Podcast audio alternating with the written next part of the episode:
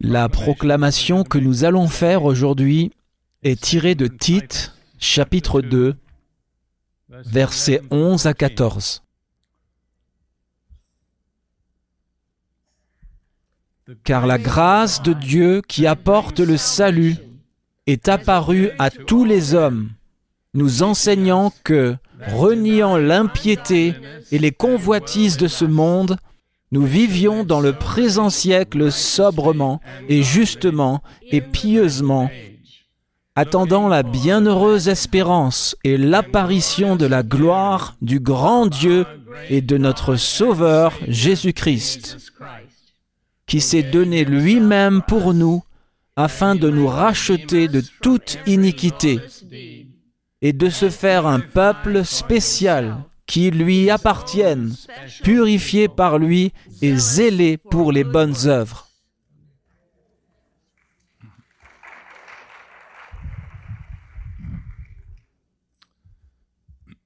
Mon thème d'aujourd'hui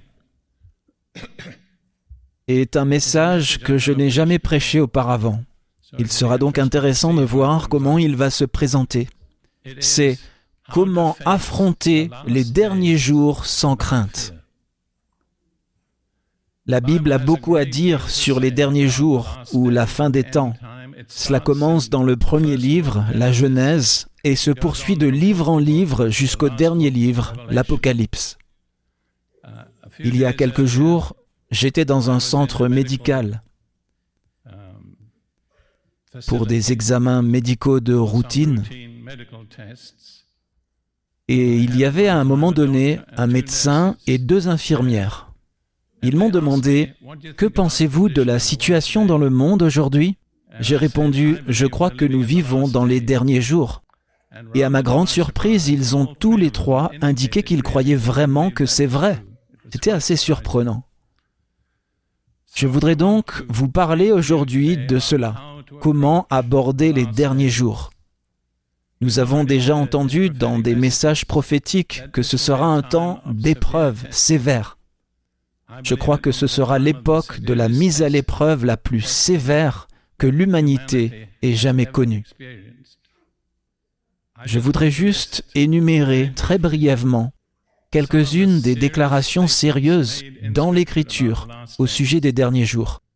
Je passerai ensuite aux questions vraiment pratiques.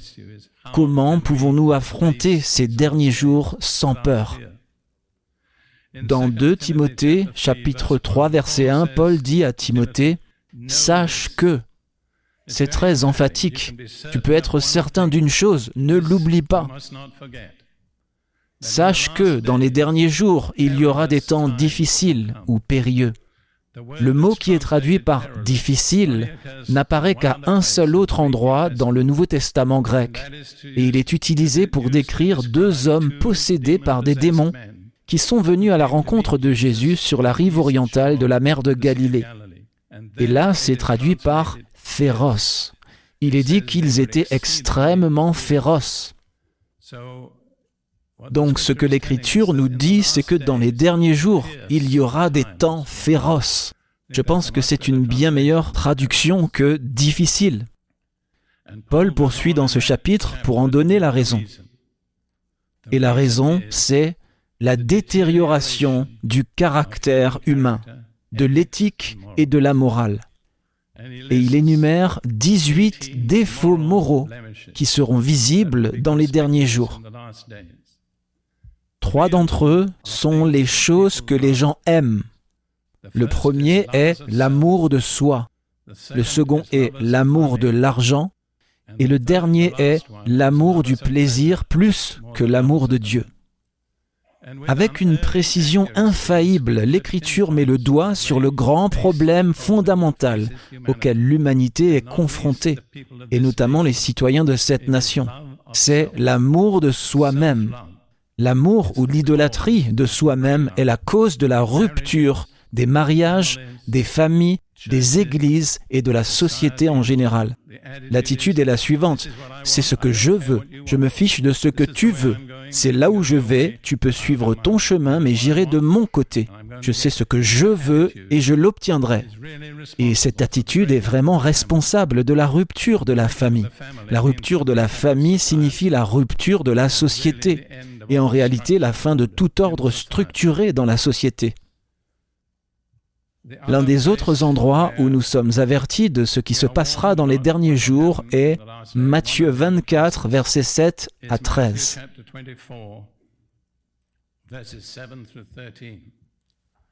Et ici, Jésus parle des douleurs de l'enfantement qui amèneront le royaume de Dieu sur la terre.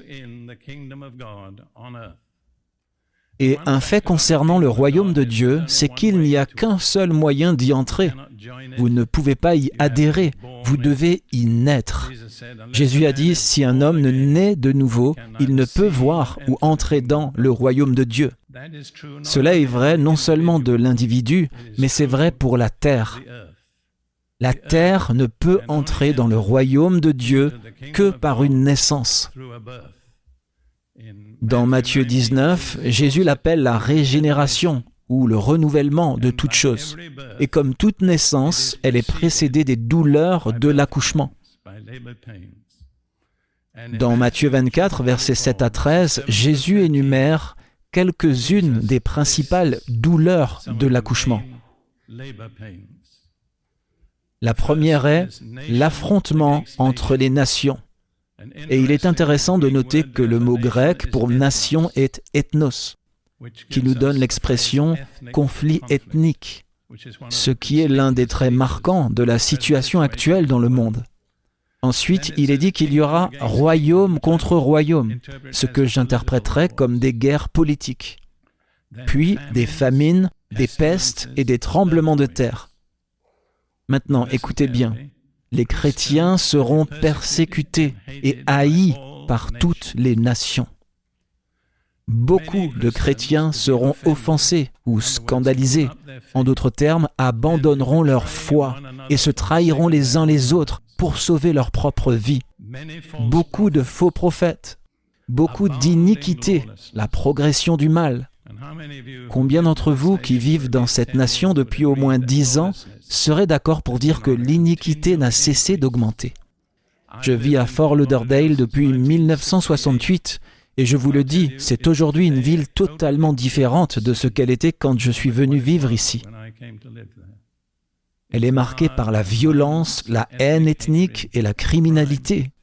Ça n'existait pas il y a 25 ans. Et puis il est dit que l'amour d'un grand nombre de chrétiens se refroidira. Le mot grec est agapé, qui est le mot normalement utilisé pour l'amour spécial des chrétiens. Et ensuite, il parle à la fin de la nécessité de l'endurance. Jésus dit que celui qui persévérera jusqu'à la fin sera sauvé. Mais en fait, le grec est plus précis. Il dit, celui qui aura résisté jusqu'à la fin sera sauvé. Vous êtes sauvé maintenant.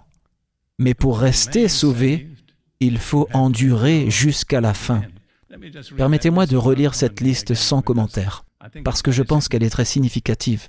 Car nation s'élèvera contre nation, royaume contre royaume, des famines, des pestes et des tremblements de terre, les chrétiens persécutés et haïs par toutes les nations, beaucoup de chrétiens offensés et se trahissant les uns les autres, beaucoup de faux prophètes, une abondance d'iniquité, la progression du mal, l'amour de beaucoup de chrétiens qui se refroidit, et enfin, le besoin d'endurance. Maintenant, vous conviendrez avec moi que ce n'est pas une perspective agréable. Une chose que j'ai apprise à propos de la Bible, c'est d'être objectif. J'ai commencé à étudier la Bible en tant que croyant il y a environ 52 ans et j'ai pris ma décision à ce moment-là que j'essaierai de trouver ce que la Bible dit vraiment en mettant de côté les opinions humaines, les interprétations humaines, en mettant de côté mes propres préjugés. Vous voyez, nous avons tous des préjugés, des préjugés personnels, des préjugés raciaux, des préjugés nationalistes, des préjugés dénominationnels, des préjugés théologiques et autres. Mais si vous voulez vraiment entendre ce que Dieu dit dans sa parole, vous devez mettre tout cela de côté et ouvrir votre cœur et votre esprit dans l'humilité pour entendre ce que Dieu dit vraiment. Je dis souvent aux gens, si vous n'avez jamais été étonné, vous n'avez jamais vraiment lu votre Bible, parce que c'est un livre étonnant. Si vous n'avez jamais été choqué, vous n'avez jamais lu votre Bible, parce que c'est un livre choquant. Maintenant, je veux me tourner pour ma réponse à cette question, comment affronter les derniers jours sans crainte, au livre de l'Apocalypse. Je tiens à dire que je n'ai pas de tableau, je n'ai pas de système d'interprétation. Merci beaucoup. Et je n'essaie pas d'interpréter les prophéties. Mon attitude est la suivante. Je suis ouvert si Dieu me montre quelque chose. Et au fil des ans, il m'a montré un certain nombre de choses. Mais je crois que les premiers chapitres du livre de l'Apocalypse sont la clé essentielle pour aborder la fin des temps. Si nous n'y venons pas par cette approche, nous serons submergés par les forces qui se déchaîneront contre nous.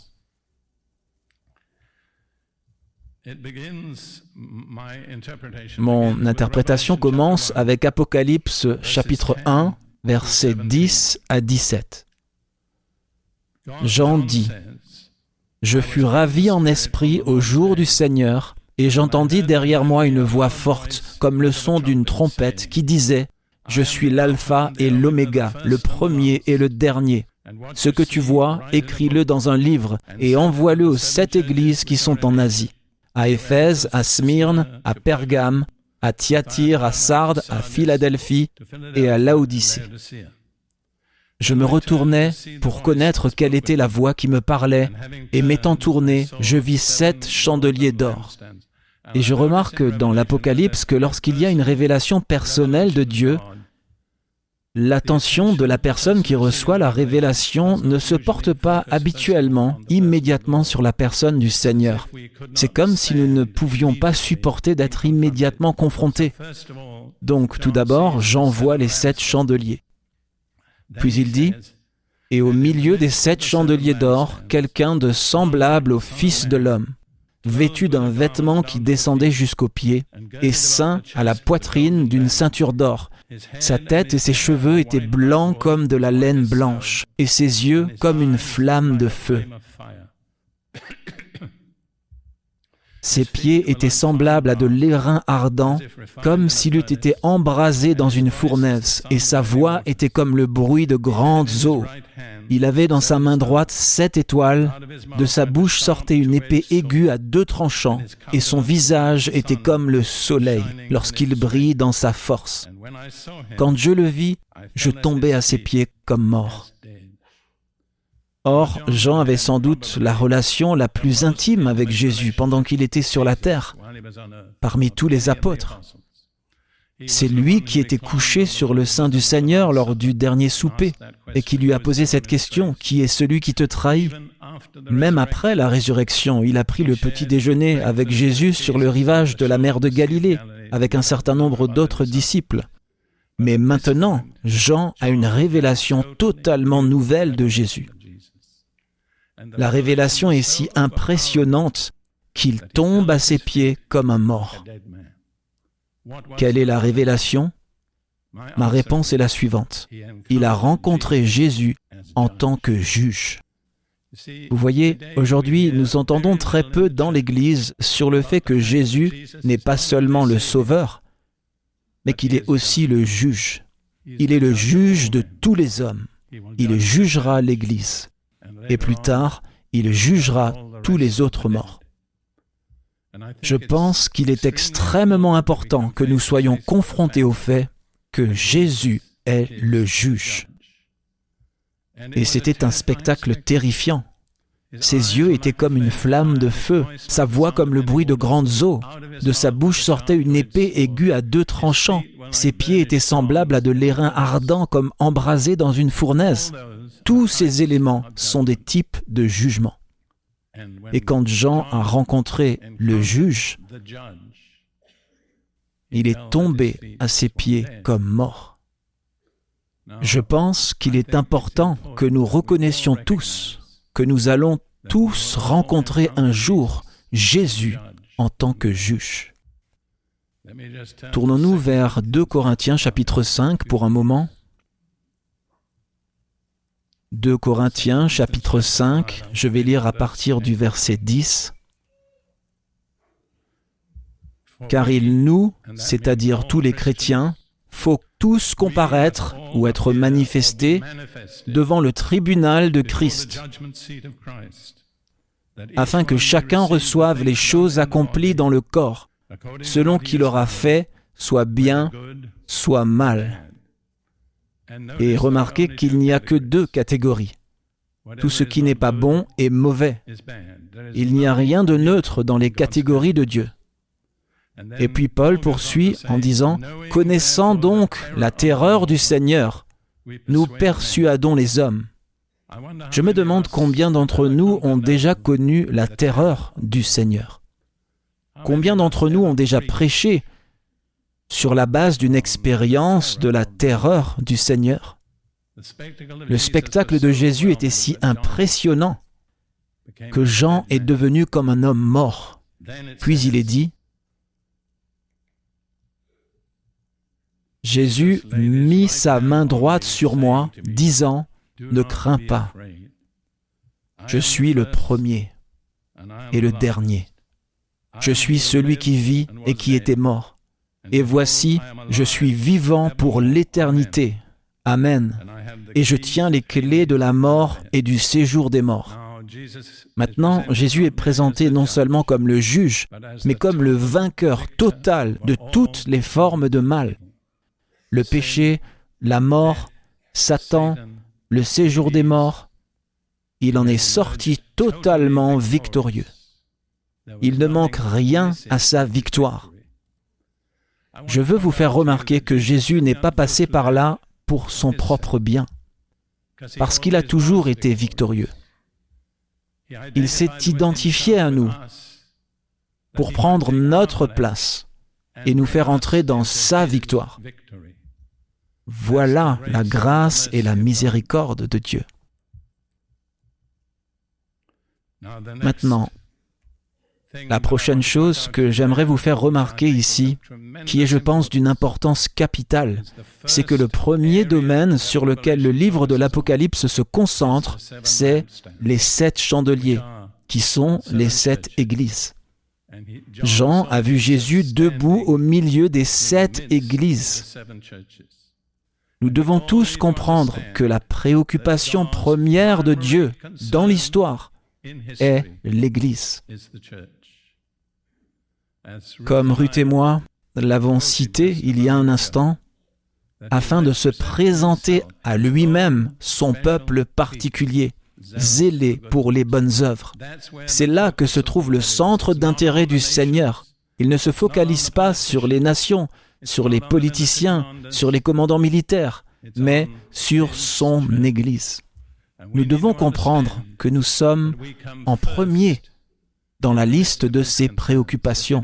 Si vous ne réalisez pas cela, vous serez facilement effrayé. Le premier endroit où Jean l'a vu, c'était marchant au milieu des églises, examinant apparemment chaque église.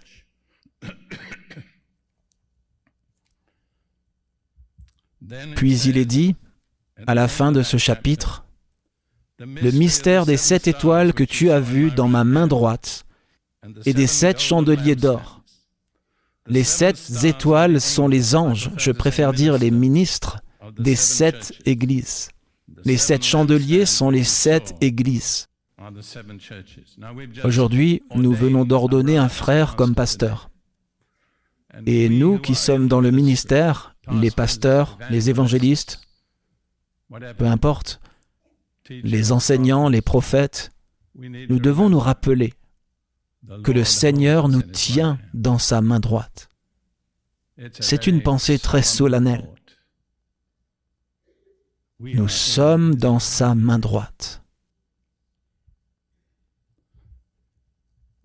Puis dans les deux chapitres suivants, les chapitres 2 et 3, nous arrivons au message aux sept églises.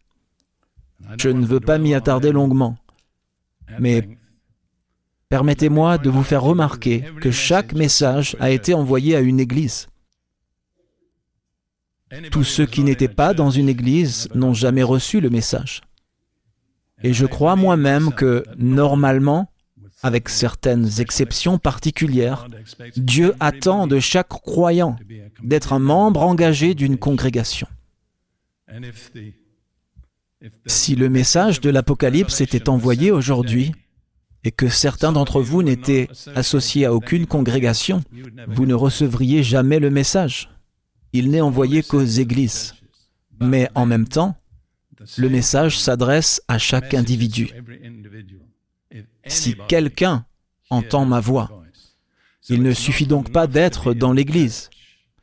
Il faut être capable d'entendre la voix du Seigneur. J'ai regardé attentivement les messages et je ne veux pas y passer beaucoup de temps, mais je voudrais souligner deux choses. Cinq fois, à cinq églises, Jésus dit, Je connais tes œuvres. Permettez-moi de préciser que je prêche depuis la nouvelle version King James. Et cette phrase y figure sept fois. Mais si on regarde les traductions les plus récentes qui sont basées sur de meilleurs textes, ce n'est que cinq fois. Je ne veux pas vous embrouiller. J'aime la nouvelle version King James. Je pense moi-même qu'elle est plus proche dans l'esprit des paroles de Dieu que n'importe quelle autre. Mais ils n'avaient pas à leur disposition certaines des connaissances textuelles que les traducteurs récents ont. Donc ne soyez pas confus, si vous avez la nouvelle King James, vous trouverez la phrase sept fois. Dans d'autres versions plus récentes, vous la trouverez cinq fois. Mais au moins cinq fois, Jésus a dit, Je connais tes œuvres. C'est significatif.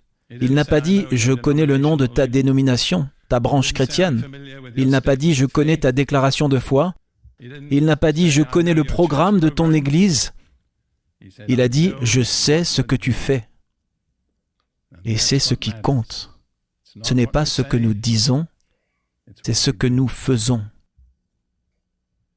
Et cinq fois, à cinq des sept églises, son premier commandement était de se repentir.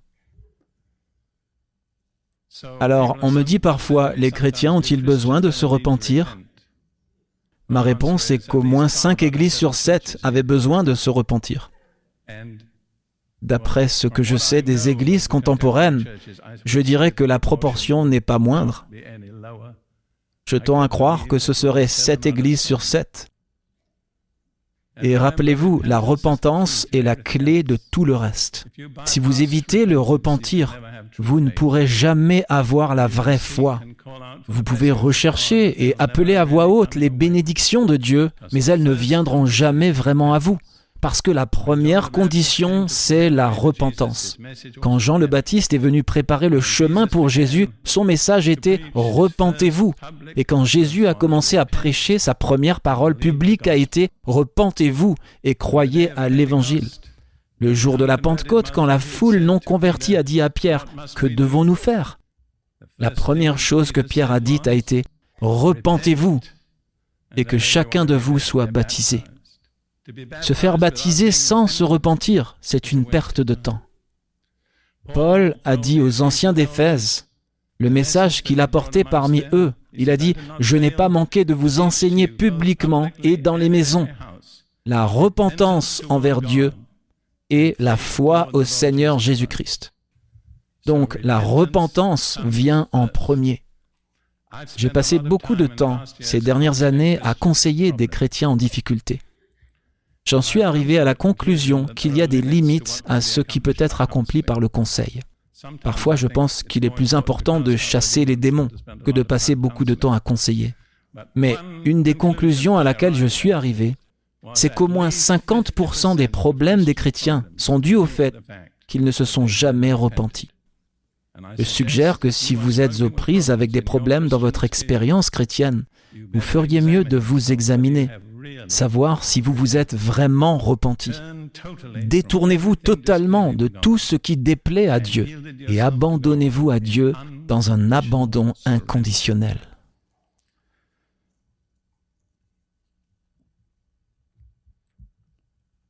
Les messages contiennent plusieurs éléments principaux. Tout d'abord, l'éloge, l'éloge de ce qui est bon, la correction, là où les choses vont mal, l'avertissement du jugement qui peut suivre, et remarquez que les promesses ne sont données qu'à un seul type de personne. Savez-vous de qui il s'agit? À celui qui vaincra. Il n'y a pas de promesse dans le Nouveau Testament à ceux qui ne vainquent pas. Dans Romains chapitre 12, verset 21, Paul dit, Ne te laisse pas vaincre par le mal, mais surmonte le mal par le bien. Et vous n'avez que deux options, chacun d'entre vous, moi y compris. Vaincre ou être vaincu. Et la seule chose assez puissante pour vaincre le mal, c'est le bien.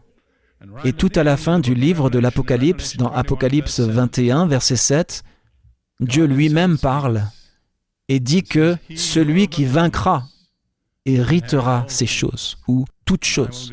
Je serai son Dieu et il sera mon fils. Il n'y a pas de promesse de bien dans le Nouveau Testament ou dans la Bible aux personnes qui ne se repentent pas. Maintenant, je veux continuer, après ce bref aperçu des églises, au chapitre 4. Ruth et moi avons lu le chapitre 4 ensemble ce matin comme nous avons l'habitude de lire un passage, j'ai été tellement impressionné par la gloire de ce chapitre que j'ai fondu en larmes. Je ne pouvais pas lire. J'ai découvert que l'un des problèmes de porter des lunettes, ce que je fais à contre-coeur, c'est que lorsqu'on verse des larmes, on salit ses lunettes. De temps en temps, je dois les passer à Ruth pour qu'elle les nettoie pour moi. Mais je vais bien pour l'instant. Le chapitre 4 est essentiel. Si vous ignorez le chapitre 4, vous n'aurez pas la bonne approche. Le chapitre 4 est la salle du trône de l'univers. Nous allons juste regarder les premiers versets. Après cela, je regardais, et voici, une porte était ouverte dans le ciel. La première voix que j'avais entendue, comme le son d'une trompette, et qui me parlait, dit, Monte ici, et je te ferai voir ce qui doit arriver dans la suite. Aussitôt, je fus ravi en esprit, et voici, il y avait un trône dans le ciel. Quelle est la première chose qu'il a vue? Un trône. Voyez, encore une fois, il n'a pas... Il ne pouvait pas regarder immédiatement celui qui était assis sur le trône. Mais le thème de ce chapitre est le mot trône. Si je vous demandais combien de fois le mot trône apparaît dans ce chapitre, qui ne comporte que onze versets, vous serez peut-être surpris de savoir qu'il apparaît quatorze fois dans ce seul chapitre. Le thème du chapitre est qu'il y a un trône qui gouverne l'univers. Et tout dans l'univers est totalement sous le contrôle de celui qui est assis sur le trône. Ce chapitre révèle quatre aspects de la nature de Dieu. Premièrement, il est saint. C'est la révélation la plus importante de Dieu donnée dans l'Écriture. Le mot saint est le seul mot qui est joint trois fois avec le nom de Dieu, une fois dans Ésaïe et une fois ici dans ce chapitre. Saint, saint, saint est le Seigneur des armées. Je crains qu'il y ait très peu de compréhension ou d'intérêt pour la sainteté dans la plupart des églises chrétiennes dans le monde occidental aujourd'hui. La deuxième révélation est qu'il est tout-puissant. La troisième est qu'il est éternel. Il était, il est et il vient. Et la quatrième révélation est qu'il est le Créateur. Il a créé toutes choses. Prenez le temps, quand vous êtes seul, de méditer sur ces quatre révélations de la nature de Dieu. Saint, tout-puissant, éternel et créateur. Vous voyez, une fois que vous avez une vision claire de Dieu, les problèmes sur la terre prennent une autre perspective. Mais sans cette vision, je veux vous avertir, la plupart d'entre vous seront confrontés à des situations, des pressions et des dangers que vous n'êtes pas prêts à affronter. Nous passons maintenant au chapitre 5. où le livre rouleau, qui est en fait le livre de l'Apocalypse, est présenté. Il était scellé, comme vous le savez, de sept sceaux. En ce temps-là, il n'y avait pas de livre imprimé, mais ils avaient de longues feuilles de papier ou parchemin qui étaient enroulées, et chaque livre était à l'origine un rouleau. Et ce chapitre s'ouvre par un ange criant d'une voix forte, un ange très fort. Et il dit, Qui est digne d'ouvrir le livre? Et d'en rompre les sceaux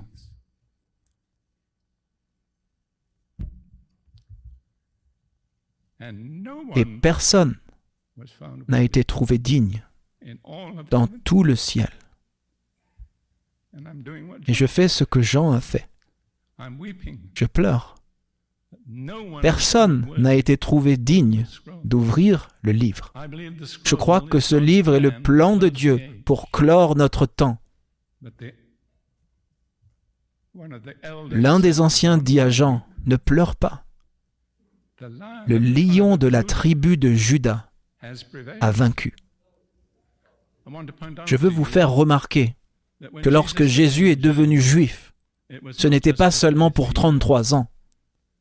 Ici, il est dans l'éternité. Il est toujours le lion de la tribu de Judas.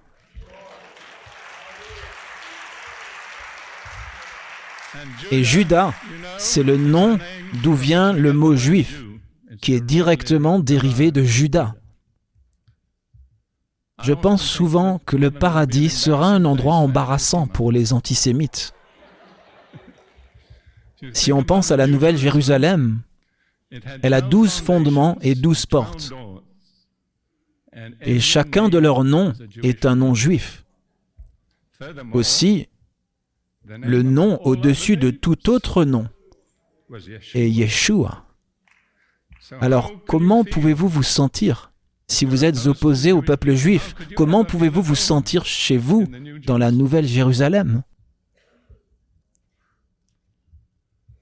Donc, il est dit à Jean que le lion de la tribu de Judas a vaincu. Et il a regardé autour de lui pour voir. Je suis sûr qu'il s'attendait à voir un lion très fort, féroce, guerrier. Et qu'a-t-il vu? Un agneau, comme immolé ou mis à mort. Je ne peux pas surmonter cette révélation.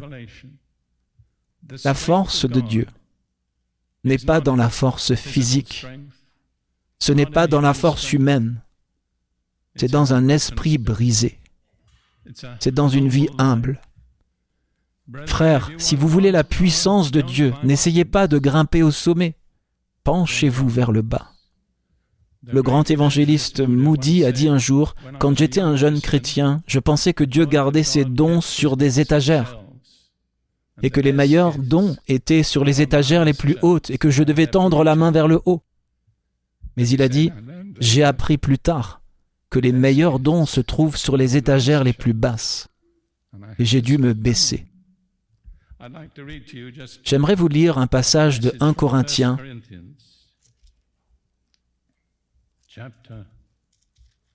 chapitre 1, verset 25. Paul dit, car la folie de Dieu est plus sage que les hommes, et la faiblesse de Dieu est plus forte que les hommes. Donc les choses qui paraissent insensées à l'esprit naturel et les choses qui paraissent faibles sont les choses dans lesquelles Dieu investit sa sagesse et sa force. Et Paul parlait sans aucun doute de la croix quand il a parlé de la folie de Dieu et de la faiblesse de Dieu. Qu'est-ce qui est plus faible qu'un homme crucifié Qu'y a-t-il de plus insensé que de permettre à son Fils d'être crucifié? Devant une foule se moquant bruyamment Je ne sais pas si vous avez déjà remarqué cela. Dieu n'a jamais corrigé cette impression. Jésus n'a jamais été révélé vivant par la suite à qui que ce soit d'autre que des témoins choisis devant Dieu. En ce qui concerne le monde, la dernière chose qu'ils ont vue à son sujet, c'était un cadavre sur une croix. Dieu n'a rien fait pour corriger cette impression. La faiblesse de Dieu est plus forte que les hommes. La folie de Dieu est plus sage que les hommes.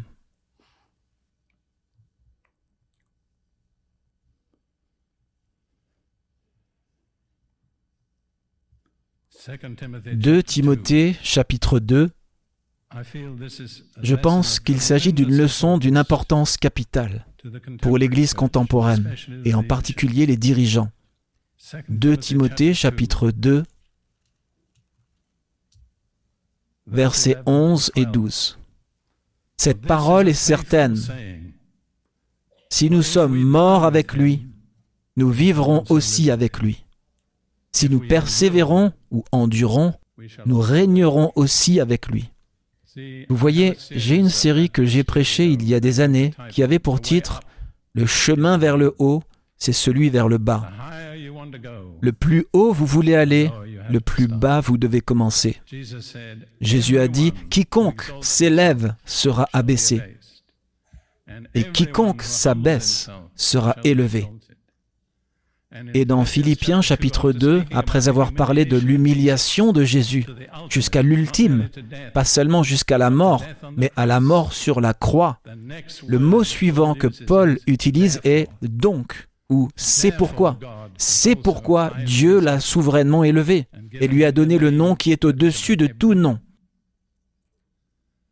Vous voyez le c'est pourquoi pourquoi Jésus a-t-il été élevé ou exalté Non pas parce qu'il était un fils préféré, mais parce qu'il a rempli les conditions. Et je veux dire à chacun de vous, chers enfants de Dieu, si vous voulez être élevé, descendez. Plus vous vous abaissez, plus Dieu vous placera haut. Aujourd'hui, je vois dans l'Église de l'autopromotion si agressive, tellement d'ambition personnelle,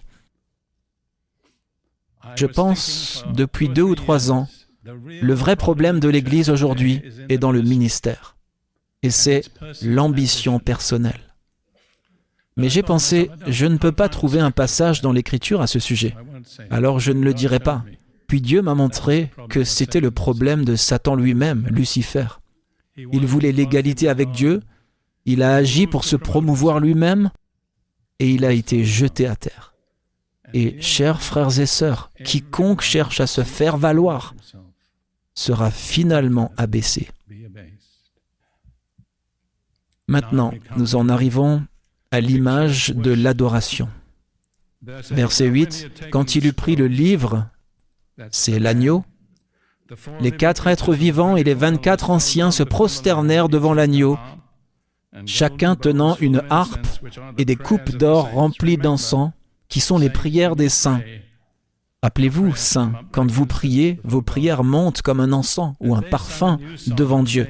Et il chantait un cantique nouveau en disant, Tu es digne de prendre le livre et d'en ouvrir les seaux, car tu as été immolé et tu as racheté pour Dieu par ton sang des hommes de toute tribu, de toute langue, de tout peuple et de toute nation. Tu as fait d'eux un royaume et des sacrificateurs pour notre Dieu, et ils régneront sur la terre.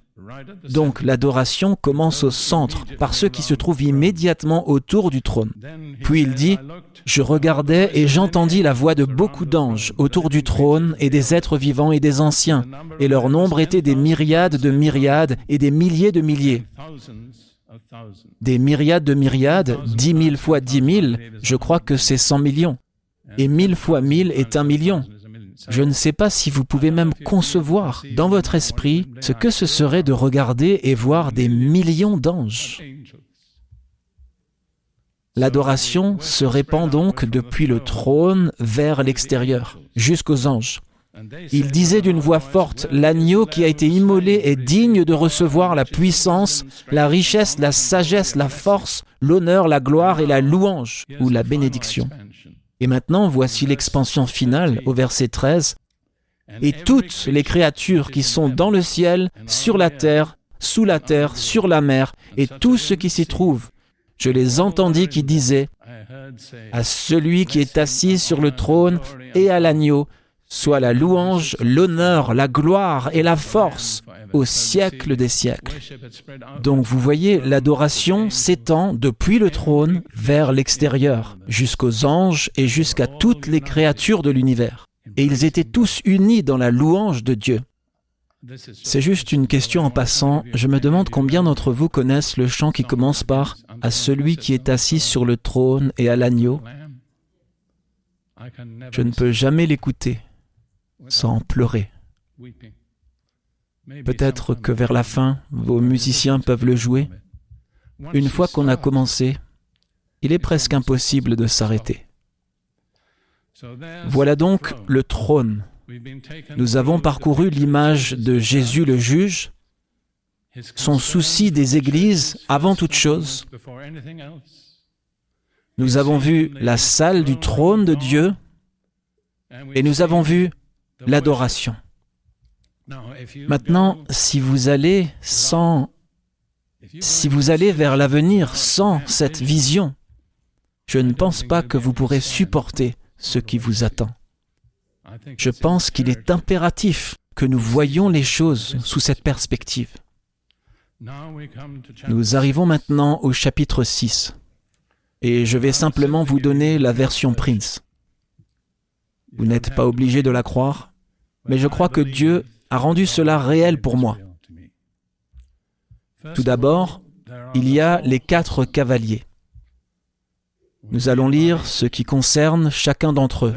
Versets 1 et 2 du chapitre 6. Quand l'agneau ouvrit un des sept sceaux, j'entendis l'un des quatre êtres vivants qui disait comme d'une voix de tonnerre, Viens. Et je veux vous faire remarquer que chacun de ces cavaliers ont été commandés depuis le ciel. Ils ne sont pas le résultat de choses qui se sont produites sur la terre. L'initiative vient de Dieu. Vous devez le savoir. Je regardais et voici parut un cheval blanc.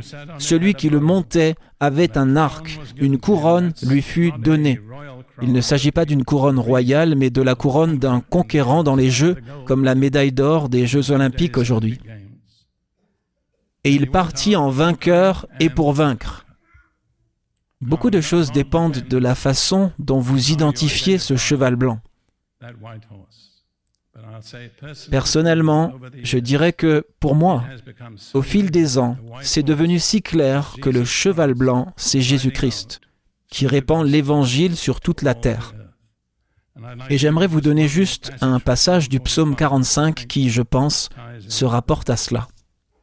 Psaume 45, les premiers versets. C'est ce qu'on appelle un psaume messianique. En d'autres termes, c'est une révélation du Messie. Nous ne lirons que les cinq premiers versets. Pour moi, c'est une description de celui qui est monté sur le cheval blanc. Il est parti en vainqueur et pour vaincre, il était invincible. Aucune puissance sur terre n'a pu le vaincre. Et le psalmiste dit, Mon cœur bouillonne d'une bonne parole. Je dis ce que j'ai composé au sujet du roi. Ma langue est le style d'un écrivain habile. Et puis, s'adressant à ce roi, Tu es plus beau que les fils des hommes. La grâce est répandue sur tes lèvres. C'est pourquoi Dieu t'a béni pour toujours. Remarquez à nouveau le c'est pourquoi. Il y a une raison pour laquelle Dieu a béni Jésus, parce que la grâce était sur ses lèvres. Et si vous voulez être béni, assurez-vous que la grâce soit aussi sur vos lèvres. Saint ton épée sur ton côté, ô puissant, dans ta majesté et ta magnificence, et dans ta majesté chevauche avec prospérité, à cause de la vérité, de l'humilité et de la droiture. Ce n'est pas un conquérant humain ordinaire, parce qu'ils ne sont pas marqués par la vérité, l'humilité et la droiture. C'est un conquérant divin. Et ta main droite t'enseignera des choses terribles. Tes flèches sont aiguës dans le cœur des ennemis du roi. Les peuples tomberont sous toi. Je crois que ce sont les flèches de la conviction du Saint-Esprit qui peuvent transpercer les cœurs humains et faire que les hommes tombent devant lui. Maintenant, revenons au chapitre 6.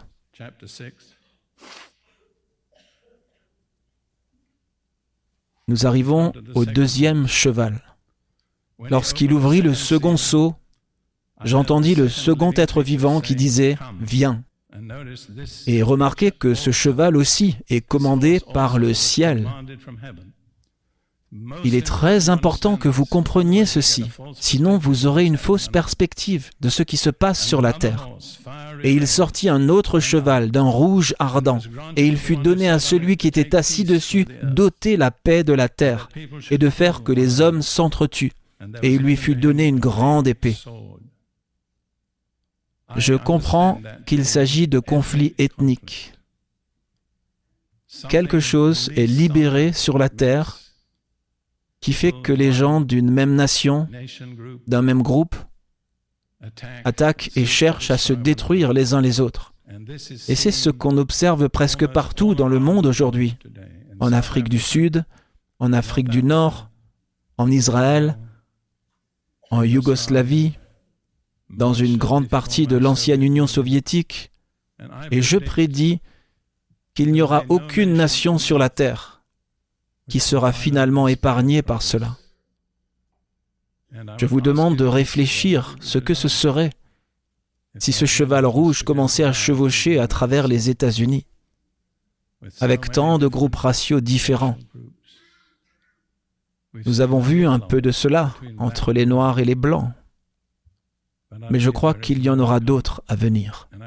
Je tiens à souligner que ce cheval a été ordonné du ciel. Il fait partie du jugement. Rappelez-vous que l'Apocalypse est en partie une révélation du jugement de Jésus. Le troisième cheval, au verset 5 et 6, lorsqu'il ouvrit le troisième seau, j'entendis le troisième être vivant disant Viens. Je regardai et voici parut un cheval noir. Celui qui le montait tenait une balance dans sa main.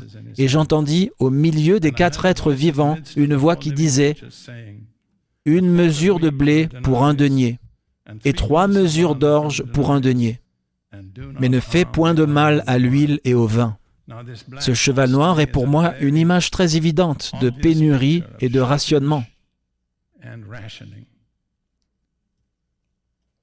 Le denier était le salaire quotidien d'un ouvrier.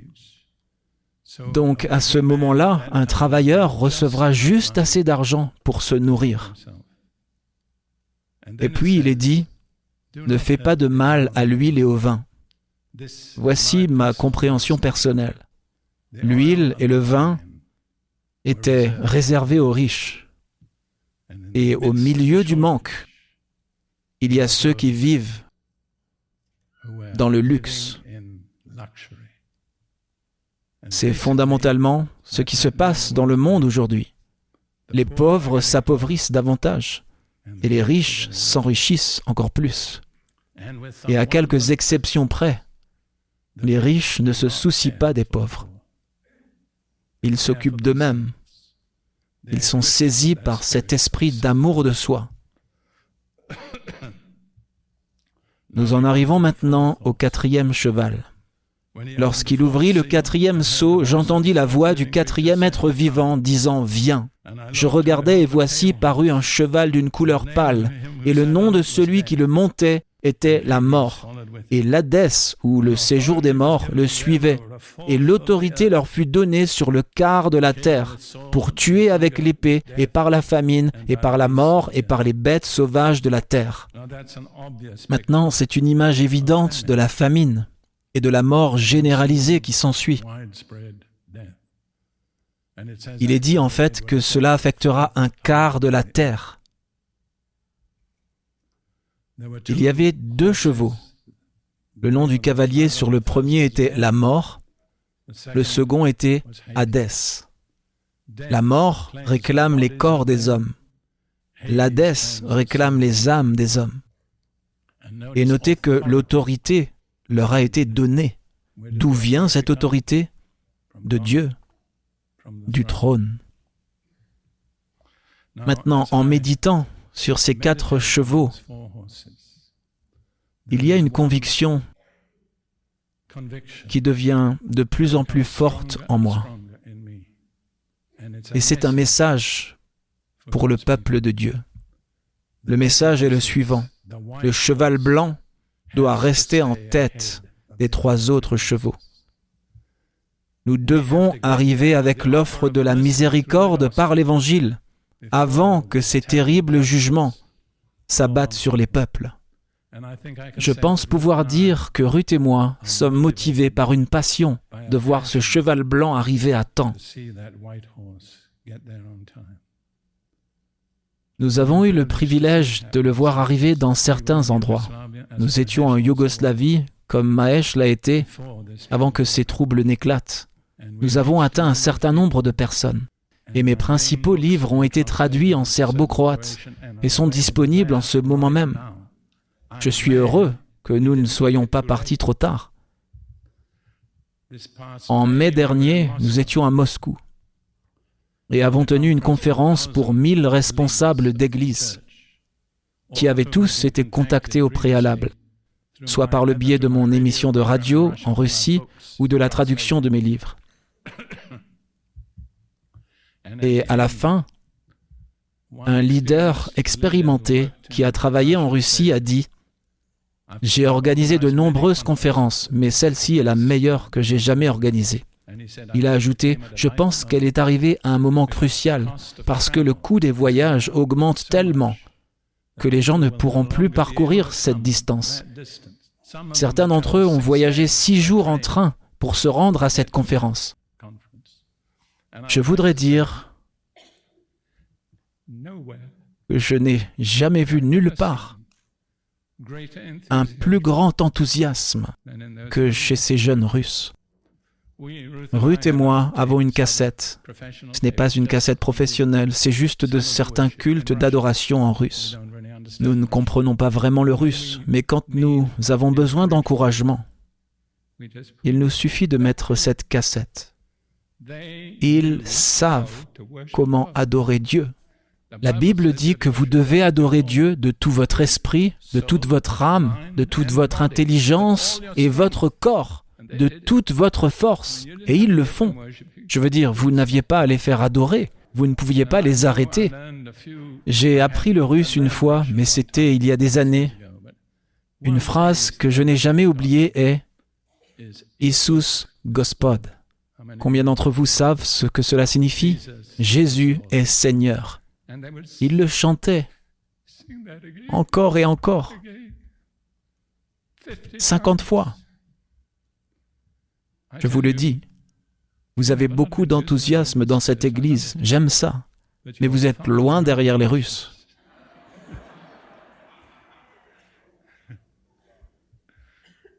La plupart des églises sont encore plus loin en arrière. Oh, de rencontrer des gens qui ont faim, qui ont soif, qui n'ont jamais entendu, qui ne savent pas. Nous avions une équipe d'intercession qui était venue juste pour intercéder. Environ 25 personnes.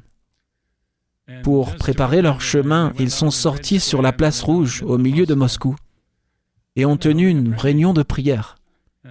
Vous n'avez pas besoin de faire grand-chose à Moscou pour rassembler une foule, et une foule s'est rassemblée. Que faites-vous? Alors un frère, un frère hollandais, a commencé à leur prêcher par l'intermédiaire d'un interprète, un message de l'Évangile très simple.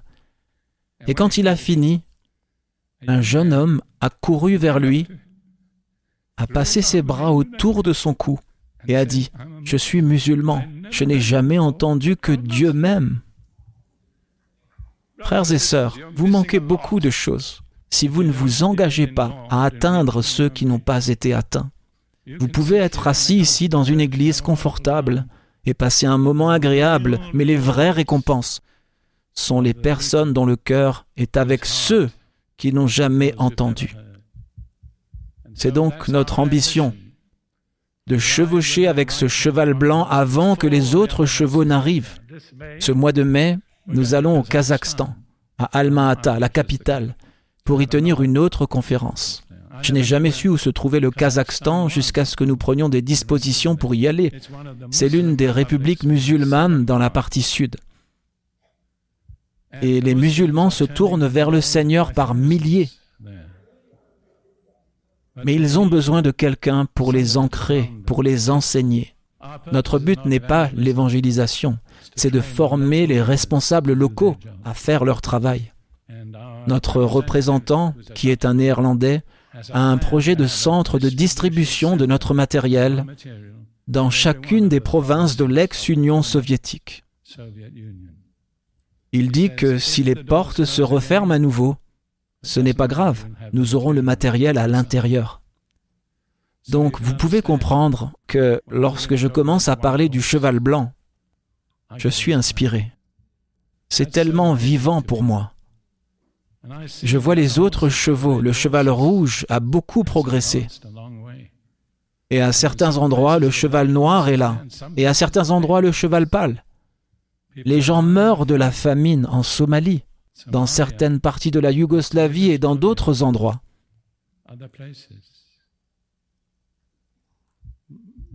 Frères et sœurs, que faites-vous à ce sujet? Que faites-vous? Rappelez-vous ce que Jésus a dit à l'Église. Je connais tes œuvres. Je sais ce que vous faites. C'est merveilleux de louer le Seigneur. J'aime ça. J'ai aimé vos louanges. Mais ce n'est qu'un début. Que faites-vous quand vous ressortez de l'Église? Quel est le but de votre vie? Est-ce servir Jésus? Être à sa disposition à tout prix, en tout lieu, en tout temps? J'ai vécu assez longtemps et été dans l'Église assez longtemps pour remarquer que, très souvent, ce ne sont pas les personnes vraiment douées qui obtiennent des résultats. Ce sont les personnes engagées.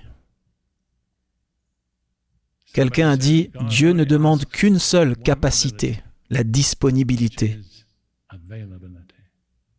Êtes-vous disponible?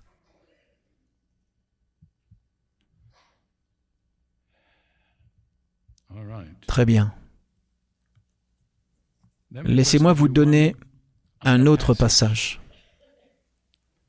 qui, je crois, parle de cette période. C'est dans Ésaïe 24. Je vais soutenir ceci pour que vous voyez qu'il ne s'agit pas d'un seul passage de l'Écriture. Je pourrais trouver 50 passages qui s'y réfèrent d'une manière ou d'une autre. C'est un chapitre étonnant, le chapitre 24 d'Ésaïe. Voici, l'Éternel rend la terre vide et la dévaste. Il en bouleverse la face et en disperse les habitants. Et il en sera du sacrificateur comme du peuple du maître comme du serviteur, de la maîtresse comme de la servante, du vendeur comme de l'acheteur, du prêteur comme de l'emprunteur, du créancier comme du débiteur. En d'autres termes, ni la richesse, ni la position sociale ne vous protégeront. Cela viendra sur la terre entière. La terre sera entièrement vidée et entièrement livrée au pillage, car l'Éternel a dit cette parole. La terre mène deuil et se fane. Le monde languit et s'éteint. Les peuples hautains de la terre languissent. Et la terre est souillée sous ceux qui l'habitent. Car ils ont transgressé les lois, changé l'ordonnance. Ils ont rompu l'alliance éternelle. Voilà la raison de la colère de Dieu. C'est pourquoi la malédiction dévore la terre, et ceux qui l'habitent sont dans la désolation, ou portent la peine de leur culpabilité. C'est pourquoi les habitants de la terre sont brûlés, et il ne reste que peu d'hommes. Et puis nous passons à la dernière partie, au verset 17. La terreur, la fosse et le piège sont sur toi, habitant de la terre. Celui qui fuit devant les cris de terreur tombera dans la fosse et celui qui remonte du milieu de la fosse sera pris au piège, car les écluses d'en haut s'ouvrent et les fondements de la terre sont ébranlés.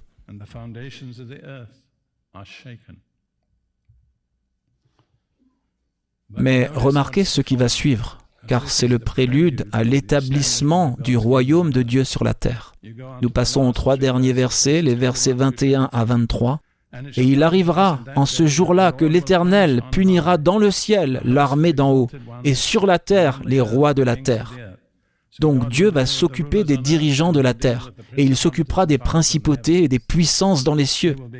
Ils seront assemblés captifs dans la fosse ou le cachot, et seront enfermés dans une prison, et après un grand nombre de jours, ils seront châtiés. Alors la lune sera couverte de honte, et le soleil de confusion. Savez-vous pourquoi? Parce que leur lumière sera si pâle en comparaison de la gloire de Dieu. Alors la lune sera couverte de honte et le soleil de confusion, car l'Éternel des armées régnera sur la montagne de Sion et à Jérusalem, resplendissant de gloire en présence de ses anciens. Voilà donc ce qui précède l'établissement du royaume de Dieu sur la terre. Si vous voulez le royaume, vous devez être préparé aux douleurs de l'enfantement. Sans douleur de la naissance, pas de naissance.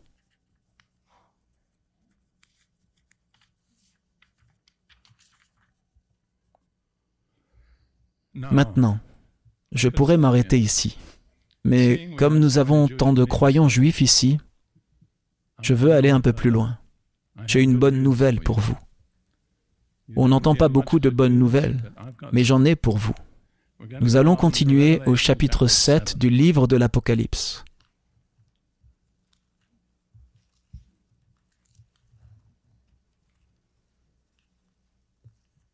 Je vous le dis, j'ai passé cinq ans en Afrique de l'Est et chaque fois que je vois un Africain dans une congrégation, je ne fais que prêcher pour lui. Et puis j'ai passé de nombreuses années en Israël et à chaque fois qu'il y a un juif, je ne fais que prêcher pour ce juif. Et ça a été une bénédiction pour moi parce que j'ai entendu deux langues que j'aime aujourd'hui. Le Swahili. Comment dit-on louer le Seigneur en Swahili, Maesh Bwana Asifiwe, c'est ça. Et puis l'hébreu. Deux langues qui comptent beaucoup pour moi. Quoi qu'il en soit, nous allons poursuivre sur cette bonne nouvelle pour les Israélites. Chapitre 7. Je dois faire vite, le temps passe. Après cela, la destruction complète de tout ce qui est sur la terre et un tremblement de terre qui secoura la terre entière. Après cela, je vis quatre anges debout aux quatre coins de la terre. Il retenait les quatre vents de la terre, afin qu'il ne soufflât point de vent sur la terre, ni sur la mer, ni sur aucun arbre. Puis je vis un autre ange qui montait de l'Orient et qui tenait le sceau du Dieu vivant. Il cria d'une voix forte aux quatre anges à qui il avait été donné de faire du mal à la terre et à la mer, et il dit, Ne faites pas de mal à la terre, ni à la mer, ni aux arbres, jusqu'à ce que nous ayons marqué du sceau le front des serviteurs de notre Dieu. Donc, avant que les jugements cataclysmiques finaux arrivent, Dieu a quelque chose à faire. Il a un groupe de ses serviteurs qui doivent être marqués d'un sceau sur leur front. Et vous savez quoi? Ce sont tous des juifs. Et j'entendis le nombre de ceux qui avaient été marqués du sceau, 144 000 de toutes les tribus des fils d'Israël. Puis il énumère les tribus et il omet une tribu. Savez-vous de laquelle il s'agit? Dan. Si vous me demandez pourquoi, je ne sais pas. Je n'ai pas honte de dire que je ne sais pas. Mais toutes les tribus sont incluses. 12 000 de chacune des douze tribus, ce qui fait 144 000. Puis il continue, Après cela, je regardais, et voici, il y avait une grande foule, que personne ne pouvait compter, de toute nation, de toute tribu, de tout peuple et de toute langue. Ils se tenaient devant le trône et devant l'agneau, revêtus de robes blanches et des palmes dans leurs mains, et ils criaient d'une voix forte en disant, Le salut est à notre Dieu qui est assis sur le trône et à l'agneau. Verset 13. L'un des anciens prit la parole et me dit, qui sont ces gens vêtus de robes blanches et d'où sont-ils venus? Et je lui répondis, Mon Seigneur, tu le sais. Et il me dit, Ce sont ceux qui viennent de la grande tribulation. Ils ont lavé leurs robes et ils les ont blanchies dans le sang de l'agneau. Je crois que ces deux passages sont réunis dans un même chapitre en tant que cause et effet. La moisson parmi toutes les nations, peuples, tribus et langues sera rassemblée par 144 000 croyants juifs. Jésus a dit que les premiers seront les derniers et que les derniers seront les premiers. Ainsi, les Juifs étaient les premiers et ils sont devenus les derniers, mais les derniers seront les premiers. Ils achèveront la tâche de l'évangélisation. Pensez à 144 000 jeunes hommes juifs remplis de l'esprit, lâchés dans le monde. On ne peut pas imaginer ce qui se passera. Combien d'entre vous connaissent le mot chutzpah? Eh bien, c'est l'une des caractéristiques du peuple juif. Cela peut être bon et cela peut être mauvais, mais ils ne sont pas gênés.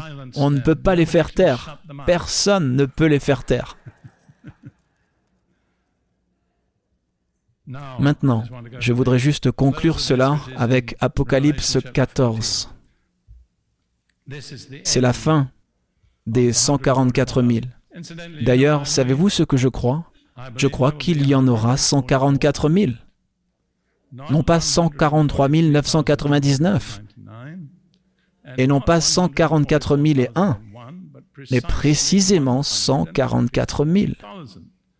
Si vous observez les opérations de Dieu, il est très précis dans toutes ses mesures et dans tous ses nombres. Et je crois que ce sera un nombre exact. Maintenant, regardons la fin dans Apocalypse 14. Je regardais et voici, l'agneau se tenait sur la montagne de Sion et avec lui 144 000, ayant son nom et le nom de son Père écrit sur leur front. Remarquez que c'était le sceau. Ce n'était pas révélé au chapitre 7, mais le sceau est le nom de Jésus et du Père. Et vous voyez, si vous lisez les chapitres intermédiaires, l'Antéchrist place aussi un sceau sur le front de tous ceux qui l'accepteront. Donc à la fin, je pense que chaque être humain aura l'un ou l'autre de ces deux sceaux.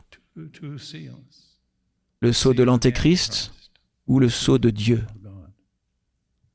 Et j'entendis du ciel une voix comme un bruit de grandes eaux et comme le bruit d'un grand tonnerre. Et j'entendis le son des harpistes jouant de leur harpe. Et ils chantent un cantique nouveau devant le trône et devant les quatre êtres vivants et les anciens. Et personne ne pouvait apprendre ce cantique si ce n'est les 144 000 qui avaient été rachetés de la terre. Ils ont leur propre chant. Maintenant, ce sont ceux qui ne se sont pas souillés avec des femmes, car ils sont vierges. Tout le langage est masculin. Cela ne parle que d'hommes. Ce sont ceux qui suivent l'agneau partout où il va. Quel témoignage Suivre l'agneau partout où il va.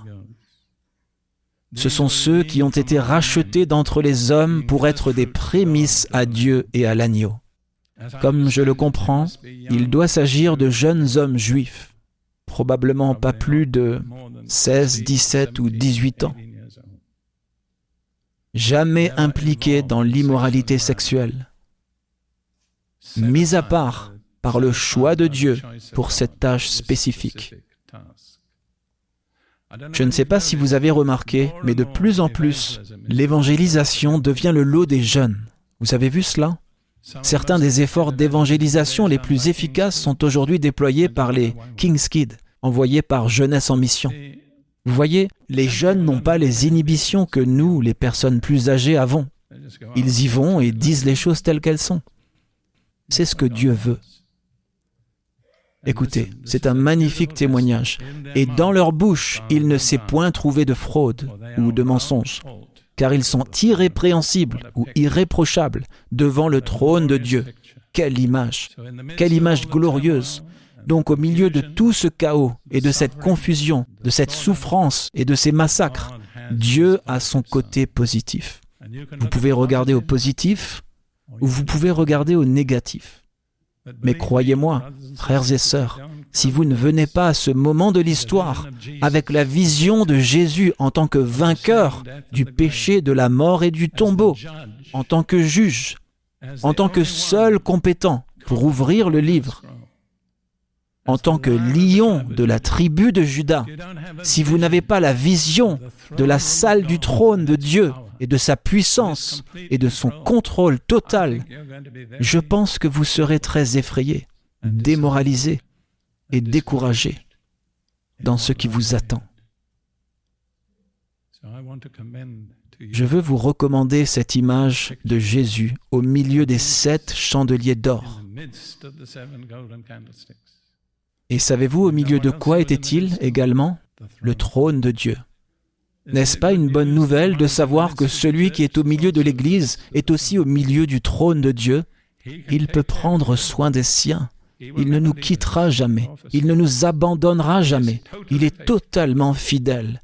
Quand il chevauchera hors du ciel sur son cheval blanc, et je n'ai pas eu le temps de parler du cheval blanc réapparaissant du ciel, c'est dans Apocalypse 19, quand il sortira du ciel sur son cheval blanc, son nom sera fidèle et véritable. Vous pouvez lui faire confiance. Vous pouvez mettre votre confiance en lui.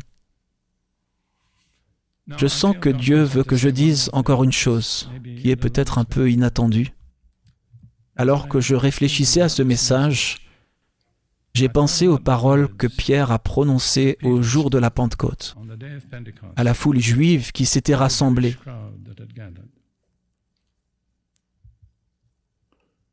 Je voudrais juste lire un verset, acte 2, verset 40. Pierre, avec beaucoup d'autres paroles, leur rendait témoignage et les exhortait en disant, Sauvez-vous de cette génération perverse. Chers amis, nous vivons au milieu d'une génération perverse et mauvaise, une génération immorale, malhonnête et indigne de confiance. Vous avez besoin d'être sauvé d'elle. Vous avez besoin d'en sortir. Vous avez besoin d'être changé, d'être différent. Je veux juste vous donner une opportunité. Je sais que des personnes se sont déjà avancées ce matin. Dieu merci pour tous ceux qui l'ont fait. Mais s'il y a quelqu'un ici ce matin qui n'a jamais tourné le dos à ce monde sans Dieu et à cette génération impie, vous n'en êtes jamais sorti et n'avez jamais pris un engagement envers Jésus. Je veux vous donner une dernière occasion de le faire. Si vous avez l'intention de le faire, levez-vous à votre place, où que vous soyez maintenant. Je ne vais pas attendre longtemps. Si vous savez que vous n'êtes pas en règle avec Dieu, je ne peux pas voir à cause des lumières, mais si vous vous levez, il y a des hommes et des femmes qui prieront avec vous. Ne soyez pas pris au piège du diable. Sauvez-vous de cette génération perverse. Je sais que certains en ont besoin.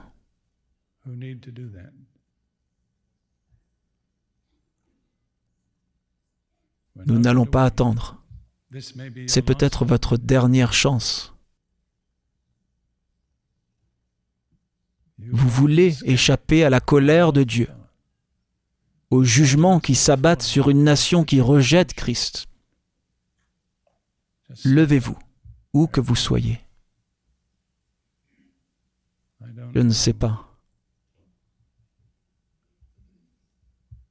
Eh bien, nous n'allons pas retarder plus longtemps, mais je sais qu'il y a quelqu'un ici. Dieu soit loué.